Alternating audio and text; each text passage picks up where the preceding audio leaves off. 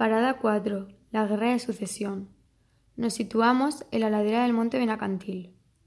Para ponernos en contexto, nos debemos remontar a la Guerra de Sucesión española, en la cual se enfrentaban dos bandos tras la muerte del rey Carlos II de España, sin dejar descendencia.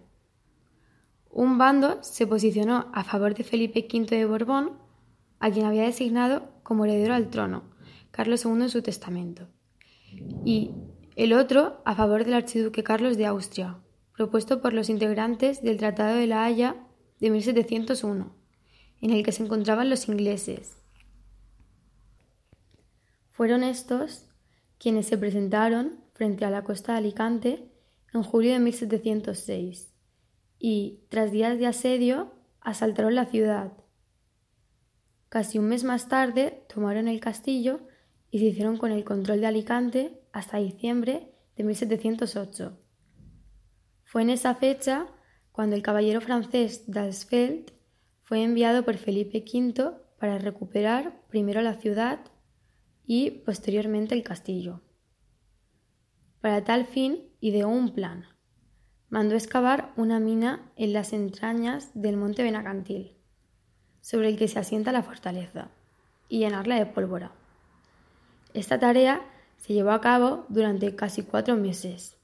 Su estrategia era hacer saltar el monte en mil pedazos y en consecuencia acabar con los que estaban refugiados allí, los ingleses y unos pocos austracistas. Antes de llevarla a cabo, ofreció al comandante Richards que abandonase el lugar por las buenas. Incluso le ofreció que comprobase que realmente había una mina repleta de explosivos, preparados para provocar el caos. Pero obtuvo una negativa por respuesta, en consecuencia, el 4 de marzo del mismo año, Dasfeld mandó desalojar las casas circundantes al monte Benacantil y, a continuación, procedió al encendido de la mina, que contenía 1.500 quintales de pólvora. El baluarte, la casa del gobernador y cientos de toneladas de rocas salieron despedidos por el aire. Una porción del castillo fue destruida y murió el propio Richard y unos 20 soldados. Se calcula que unas 400 casas quedaron sepultadas bajo la avalancha de rocas que provocó la explosión. Los supervivientes del castillo fueron evacuados. No obstante, no fue hasta el 19 de abril cuando la guarnición inglesa abandonó la fortaleza, siendo así Alicante la última plaza valenciana en ser liberada de la ocupación de las tropas partidarias del archiduque Carlos.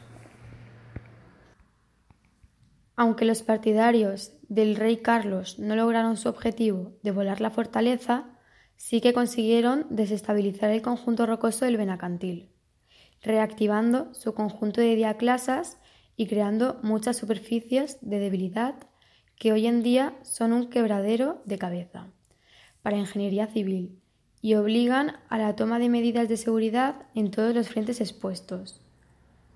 Con la toma del castillo de Santa Bárbara, Felipe V de Borbón recuperó el último lugar de la geografía valenciana que había estado en posesión de su rival Carlos de Austria.